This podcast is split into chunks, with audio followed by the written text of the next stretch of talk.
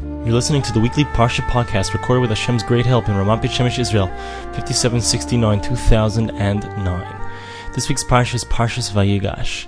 At the beginning of this Parsha, so we have the unbelievable, the colossal interaction between Yehuda and Yosef. Yosef has said that he's going to take Benjamin, he's going to take Binyamin to be his slave because this goblet, the special goblet that he, he would use to be able to see into the future, to understand things with magic, that had been stolen by Binyamin, had been found in his sack. And Yehuda gets up and he says, No, don't take Binyamin, don't take Benjamin, take me instead. And he gives a whole speech saying that you can't take Benjamin because if you take him, so I promised my father that I would bring him back. If you take him, my father, heaven forbid, will pass away. And this impassioned plea that Yehuda, from the depths of his being, he says to Yosef, and finally Yosef, he's been waiting to see if his brothers had indeed done tshuva, if they were ready to stand up for each other. The Meforshim say, the commentators explain, he was waiting to see if they would indeed stand up. And when Yosef saw this impassioned plea, this unbelievable uh, self-sacrifice of Yehuda, ready to stand up for Binyamin, ready to take his place, Yosef broke down. He was crying, he screamed, he cried out, and he reveals himself to his brothers. Colossal event, unbelievable event. I'd like to focus in on the character of Yehuda, on this human being named Yehuda, named Judah, what he represents, what's his essence, how did he have the ability, how did he have the fortitude to be able to stand up to a Yosef, to, he didn't know it was Yosef yet, to this Egyptian ruler who wants to take away his brother. Where did he find that within himself? Yehuda, if we go back to the root of who was Yehuda, Yehuda, when Leah, his mother, called him the name Yehuda, she said, Hapam oides Hashem. This goes back to Parshas Vayetze. She said, at this time I will thank God. Yehuda at his essence was a gratefulness, was a thankfulness. And the word Haidah, to thank, what does that word mean? It means that I recognize that something that I have is not for me. I'm admitting. The word Haidah means to thank, it also means to admit. Because I admit that what I have is not from me. It's completely from outside of me. Leah was saying, what I got, what I received was from Hashem. Hapam oides Hashem. That was at Yehuda's inception, at the be- very beginning of Yehuda's life. He was named. His essence is Haidah, the ability to admit, to show that everything that he has is from God. That was what gave him the strength in the story of Yehuda and Tamar. When Tamar came out and she was pregnant, she was three months pregnant. She wasn't permitted to be married to anyone, and she wouldn't say who had who had impregnated her. But nevertheless, so she sent the signs that said, "This is the person who preg- impregnated me, these are his. And Yehuda saw it, and he was the only one who knew. And he had the ability to be moida, to admit, Hapam es Hashem. He had the ability to say, he had the ability to lower himself and say, it's not all me. What I have is not all me. He could admit it, and he could lower himself, even, even in a place of tremendous embarrassment. That was Yehuda, that was him at his essence that was what gave him the power, the ability to admit, to lower oneself. That's what gave him that ability to stand up to a Yosef. How is that? Because if we look at it, we try to understand just on the on the superficial level, simple pshat, simple understanding of what's going on in the verses. How does Yehuda have the fortitude to be able to stand up to a Yosef? And the answer is simple. It's because he said to Yaakov, he guaranteed Binyamin, he guaranteed to his father, he said, Anoichi arvenu, miyadi tevakshenu. I will guarantee him. You will be able to request from me, from my hand, you're going to have this son, your Binyamin, your beloved Binyamin, Jacob, Yaakov Avinu, your beloved Binyamin, I guarantee him. How did he have the ability to guarantee? And why did Yaakov trust the Yehuda? How could he trust his guarantee? And the answer was because in his guarantee was a hisbatlus, was a nullification of himself. He was saying, let's go back to the verses over there. It's Miketz, chapter 43, verse 9. It says, I will guarantee him from my hand. Will you be able to request him? If I do not bring him in front of you, present him to you, I will sin to you for all of the days. What is the root of his believability of Yaakov being able to accept it? He says, He has the ability to admit. Because think about it, if somebody is going to give you a guarantee, but you don't trust this guy because you don't know if he'll ever admit to his fault, if he did something wrong, you, you can't trust his guarantee.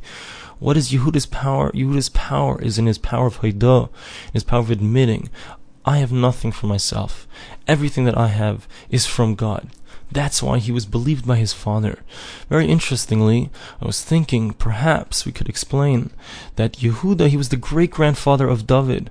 I believe I've mentioned before that David, what, what was the concept of David? David was the king, he was the Melech, he was the concept of Malchus. In Klal Yisrael, the Jewish people, what does Malchus mean? Kingship. Kingship doesn't mean, as we think of it, this royal grandeur. That's not what kingship is. Malchus in Klal Yisrael is les le migar me klum. He has nothing of his own. He is just a reflection of Hashem in a certain sense. Malchus means the, the, the moon represents the Malchus of Beis David. David, David Melech Yisrael Chai We say that when we bench, when we say the blessing on the new moon we say David Melech Yisrael Chai V'Kayam, the king, David, is living, he's alive. What does that mean? Why do we refer to it that way? Because the moon has no light of its own. The moon, the, all the light that it has is a reflection of the sun. So too a Melech of Klal Yisrael, a proper Melech, David HaMelech, King David, he was a complete reflection of Hashem in the world. He was when you looked at David HaMelech, you saw godliness in this world. He had nothing of his own. He completely nullified his own ego. He had nothing all you saw was a reflection of godliness of Hashem in a certain sense. That's why David Hamelech, his name is David. David is Dalid v Dalid. What is Dalid? The letter Dalid, what does it represent? It re- represents Dalus, meaning, uh, in a certain sense, poverty. Poverty here doesn't mean that he has no money, but it means that he has nothing of his own. He doesn't claim anything of his own. David is Dalus Vidalus. He is he has nothing on his own, and that is amazingly in the name of Yehuda. I know I noticed his name is Yehuda, is Yud K Vav K. It's the name of Hashem, and there's one extra letter. There's Dalid, the letter Dalid.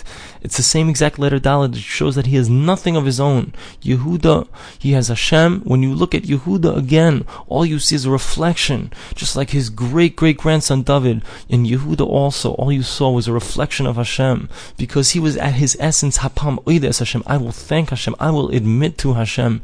He never took anything on his own. He had the ability to admit when he did something wrong he also had the ability to get up and say with all sincerity to a Yosef, we admit we, there's nothing that we can say.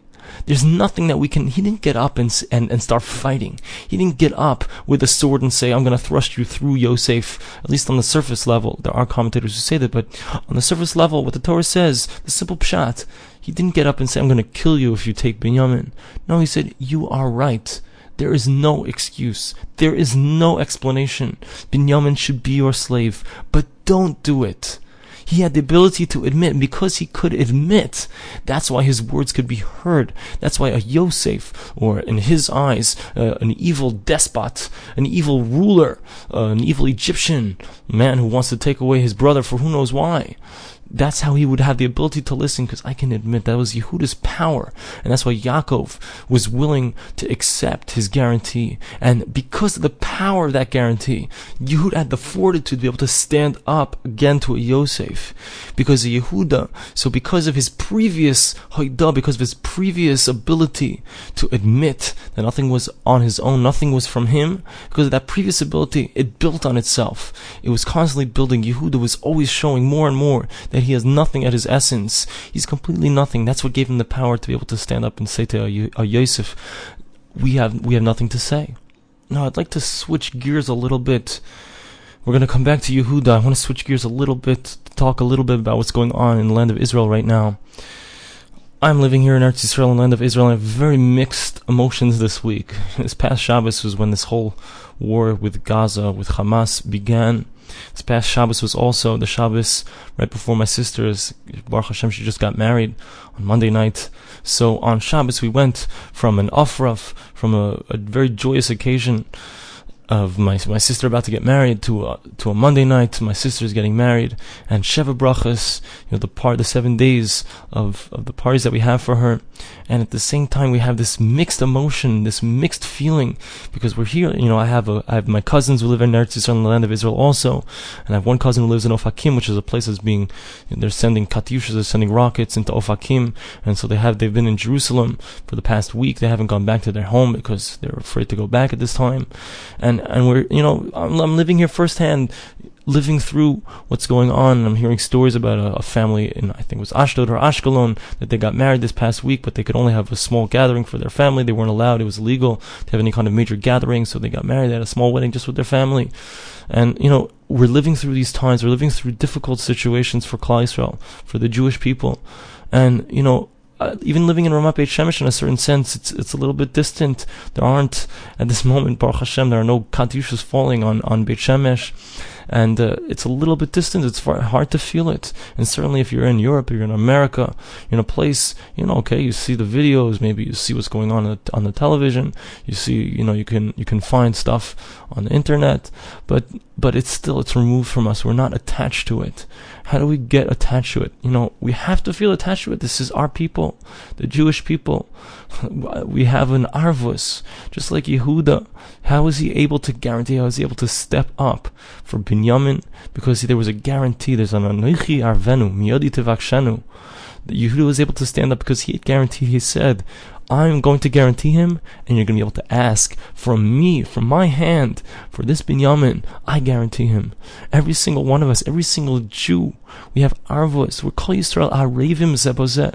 We have arvus. We have a responsibility for each other, and that means that we need to daven for each other. But you can say to yourself, "Well, how can I get emotional? How, I don't feel it. I'm not even close to it." But the thing is that we have to realize that every single Jew, we're all part of one body. We're all part of one collective soul. It's called Yisrael. We're all Jews. When one part of us is hurting, if there's a Jew in Mumbai that gets killed, so it, it, it hurts every single part of the Jewish soul. It hurts every single Jew. If there's a Jew who gets killed in in in Mosad Rav Kook, a group of young yeshiva students who get killed, it has to hurt every single one of us. If there are Jews that are suffering here in the land of Israel, Jews getting killed by katyushas shooting on their houses, Jews getting going into shock, people, uh, it's it's it's unbelievable what's going on here. We have to know it has to touch us. And part of the thing is we have to also know that there's responsibility in every single one of us because when one part of the body is hurting, so if, if someone's finger is hurting, so on, on his right hand, so his left hand can't say, well, it's on the other side of my body. It doesn't matter to me.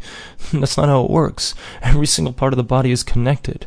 And it means that when one part of the body is getting punished or getting pained, it's because sometimes it's because a different part of the body is not doing what it's supposed to do. We have to know that we have to be machazik ourselves. It's it's also t- true on one side for negative, and it's also true on one side for the positive. On the negative side, we all are responsible for each other. If if someone's not doing what they're supposed to be doing, we all have a responsibility. And sometimes one part of Klal Yisrael can be punished, heaven forbid, so because we're not taking responsibility for for the other part of Klal Yisrael, for the other part of the Jewish people. But the other side of it is that you doesn't matter where you are. You could be in in America, you can be in Alaska, you could be in Honolulu, you can be in Zimbabwe. It doesn't matter where you are. You have the ability to affect Klal or wherever they are in the land of Israel. Your tefillah, your prayers, your tehillim, your psalms, your limud Torah, learning Torah, whatever it is, a mitzvah that you do, a chesed, a kindness that you do, has the ability to affect positively what's going on in Eretz Yisrael because we're all intimately connected we all have the roots of Yisrael. We're all rooted in the same soul. We're like that Yehuda and Binyamin. Yehuda says, Anoichi arvenu miyadi tevakshenu. We have to, we have to realize that we have the ability to guarantee another Jew with our learning of the Torah, listening to a daily dvar, listening to a, a Parsha podcast, learning a Daf Gemara, whatever it is, adding on something extra to our day, five extra minutes of learning Torah, 15 minutes, an hour, whatever, you know, something that's realistic for you, a commitment, as long as there's Jews that are under fire, as long as there's difficulties that Jews are undergoing, you can commit to doing something to benefiting your brothers in Eretz Yisrael, in land of Israel, in Mumbai, wherever, wherever it is, it doesn't matter. Jews, wherever they are, we, we need protection, we need help. The protection is from Hashem. Hashem. We're called Jews from Judah, because Judah, every single Jew that's alive today, or almost every single Jew that's alive today, comes from Yehuda, comes from that concept. Even if you're not from Yehuda, you're still called a Jew. You're still called a Yehudi, a Jew, because our concept is Hapam es Hashem. We have the ability to admit to Hashem, to thank Hashem. That's the power of tefillah, of prayer. When we daven to Hashem, we're showing that we are not in charge. It's Hashem who's in charge. It's God who's in charge. When we pray, we say Psalms, we say a, a, a kapitel Tehillim for our brethren in Eretz Yisrael, our brethren wherever they are, and, and we think about someone else and we say, we say, I'm going to be that guarantor. Anochi arvenu, miyadi tevakshim Hashem. I care about my brothers. I care. I hear, here's a, here's a tefillah. Here's a prayer. Here's something. I know it's not from me. I know it's from you, Hashem. I know that, that when I do a good deed on the other side of the world, it can guarantee, it can help a Jew in Eretz Yisrael to protect him, that nothing should befall him, no evil should befall him. So, so we look, we see, we see, you know, oh, it looks okay, you know, the IDF, the Tzahal, you know, they're very powerful, you know, they're gonna destroy all those Arabs, they're gonna protect the Jews. There's no protection from the IDF, there's no protection from the IAF, the Israeli Air Force doesn't protect us, the IDF, the Israeli Defense Force doesn't protect us. Yeah, they're there, they, they're necessary, perhaps they're agents of Hashem, but ultimately it comes down, who is protecting us? It's God. And only by doing God's will will we truly have that protection, only by being moide, by admitting that God is the only power in the world, there's nothing else. Only Him, the ultimate unity, the ultimate perfection. Only Hashem is the one who protects us. When we recognize that, when we realize that, when we internalize that, then we can turn to Hashem and say, I will guarantee, you can ask from me when we can turn to Hashem, Hashem will see that we really admit, like a Yehuda, like a Yehuda who says, Nothing is from me. Everything is from you. I can admit when I'm wrong. Yeah, I'm doing an aveira. Yeah, I'm doing transgression. I'm doing things wrong. I'm to do some tshuva. I'm to change a little bit. I'm to add on, learn a little bit more, say another kapitel Tehillim, learn an extra five minutes, learn an extra hour, learning another daf gemara, whatever it is. You, every single human being, every single Jew has the ability to add on something, to do something that's a merit for your brother in Eretz Israel. Thank you so much for listening and have a very good Shabbos.